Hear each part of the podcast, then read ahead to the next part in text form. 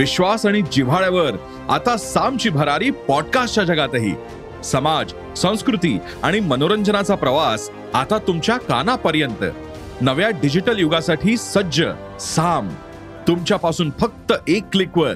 भेट द्या साम TV dot com या वेबसाईटला किंवा डाउनलोड करा साम टीव्ही ऍप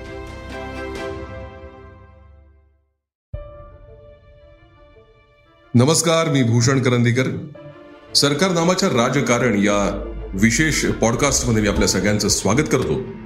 राजा नाही फकीर है देश की तकदीर है.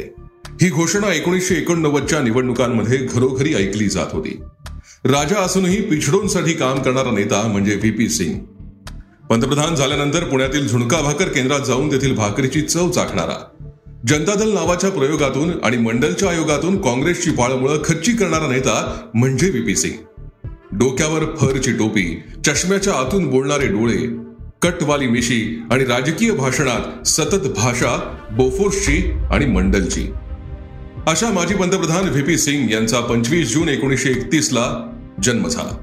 युपीतील अलाहाबाद जिल्ह्यातल्या बेलन नदीच्या काठी वसलेल्या दैया गावातल्या राजपूत जमीनदार घराण्यात त्यांचा जन्म झाला. त्यांना दोन भावंड होती व्हीपी हे शेंडेफळ. त्यांना मांडा येथील राजा गोपाळ सिंग यांनी दत्तक घेतलं. दहाव्या वर्षी ते मांडाचे शासक झाले. त्यांचं शिक्षण पुण्यातल्या फर्ग्युसन महाविद्यालयात जसं झालं तसंच डेहराडूनच्या Colonel Brown Cambridge School Dehradun इथेही झालं. त्यांच्या राजकारणाला सुरुवात झाली ती महाविद्यालय जीवनात. व्हीपी सिंग पुढे काँग्रेसचे सदस्य बनले आणि एकोणीसशे एकोणसत्तरमध्ये विधानसभेचे सदस्य झाले. पुढे एकोणीसशे एकाहत्तरमध्ये लोकसभा सदस्य बनले. त्यानंतर एकोणीसशे शहात्तर ते सत्याहत्तर पर्यंत केंद्रात ते वाणिज्य राज्यमंत्री होते. जनता सरकारच्या कार्यकाळानंतर जेव्हा इंदिरा गांधी पुन्हा पंतप्रधान झाल्या त्यानंतर एकोणीसशे ऐंशी मध्ये ते उत्तर प्रदेशचे मुख्यमंत्री झाले. पुढे खलिस्तानवाद्यांनी इंदिरा गांधींची हत्या केली. देश मोठ्या संकटातून जात होता. अशावेळी राजीव गांधी यांचा भारतीय राजकारणाच्या क्षितिजावर उदय झाला. पायलट असलेले उमदे रुबाबदार राजीव हे इंदिरा गांधींचे वारसदार म्हणून पुढे आले. देशातील डिजिटल क्रांतीचे जनक म्हणून त्यांची ओळख होऊ लागली. देशाला विज्ञान तंत्रज्ञान उगात नेण्याचं स्वप्न पाहणाऱ्या या तरुण पंतप्रधानाला काँग्रेसमधील ज्या बड्या नेत्यांनी भक्कम साथ दिली त्यामध्ये एक होते व्ही पी सिंग. एकोणीसशे चौऱ्याऐंशी मध्ये राजीव गांधींच्या नेतृत्वाखालील काँग्रेसला स्पष्ट बहुमत मिळालं आणि व्हीपींना केंद्रात बोलावण्यात आलं.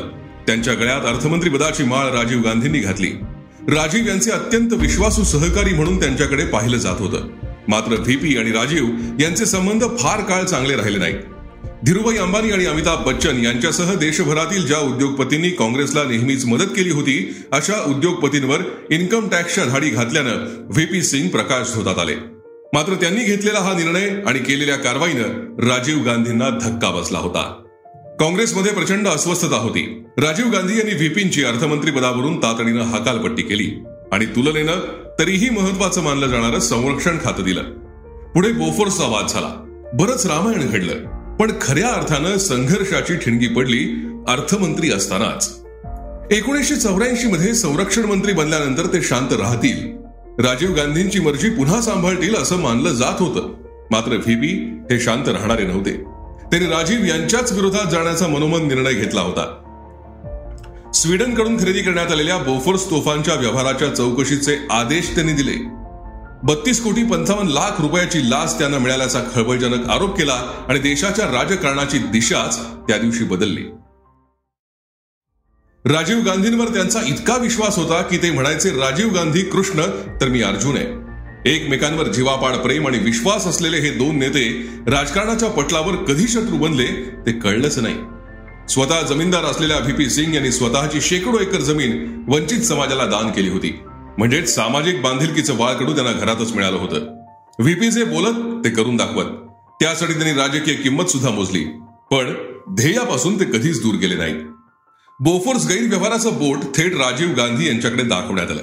म्हणजे व्हीपींनी थेट एकेकाळच्या परम मित्राला शिंगावर घेतलं होतं. पुढे जे व्हायचं होतं तेच झालं. व्हीपी काँग्रेसमधून बाहेर पडले.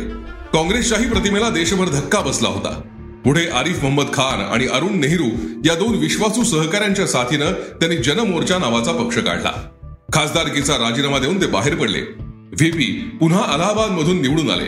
त्यावेळी त्यांनी सुनील शास्त्रींचा पराभव केला होता.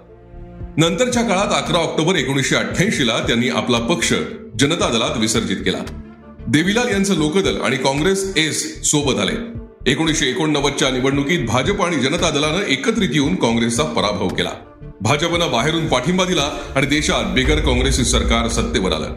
द्रमुक तेलगू देसम या पक्षांच्या मिळून बनलेल्या सरकारचे व्हीपी पंतप्रधान बनले. तर देवीलाल उपपंतप्रधान. पंतप्रधान बनण्याची महत्वाकांक्षा देवीलाल यांना स्वस्थ बसू देत नव्हती. व्हीपींना शह देण्यासाठी देवीलाल यांनी दिल्लीत शेतकऱ्यांची प्रचंड अशी मोठी रॅली आयोजित केली. त्याच्या आदल्या दिवशी व्हीपींनी मंडल आयोगाच्या शिफारशींची अंमलबजावणी आपलं सरकार करणार असल्याची घोषणा करत या देशातील राजकारणाला मोठी कलाटणी दिली. आपलं सरकार सत्तेवर आलं तर मंडल आयोग लागू करणार असं त्यांनी निवडणूक जाहीरनाम्यात आश्वासन दिलं होतं. ते सत्तेवर येताच त्यांनी सात ऑगस्ट एकोणीसशे नव्वदमध्ये मंडल आयोगाच्या शिफारशी लागू करण्याची ऐतिहासिक घोषणा केली. मागासवर्गीयांना सरकारी नोकऱ्यात सत्तावीस टक्के आरक्षण देण्याची व्यवस्था केली. व्हीपींनी क्रांतिकारक पाऊल उचललं होतं हे खरं. पण उच्च वर्णीयांचं हित पाहणाऱ्या भाजपला मंडल आयोग पश्नी पडला नाही. आरक्षण लागू करण्यापूर्वीच व्हीपी सिंगांचं सरकार कोसळलं. पुढे एकोणीसशे एक्क्याण्णवमध्ये काँग्रेस पुन्हा सत्तेवर आली.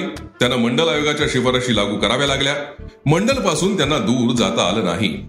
मंडलचा सामाजिक आणि राजकीय परिणाम मोठा झाला. देशाच्या स्वातंत्र्यापासून काँग्रेस पक्ष उत्तर प्रदेश आणि बिहार या दोन राज्यात कायम सत्तेवर होता. तेथील राजकारणाला वेगळं वळण मंडल आयोगाच्या अंमलबजावणीनंतर लागलं. तेथील काँग्रेसचा ओबीसींचा जनाधार संपला. त्या समाजातून मुलायम सिंग लालू प्रसाद यादव नितीश कुमार असे नेते पुढे आले.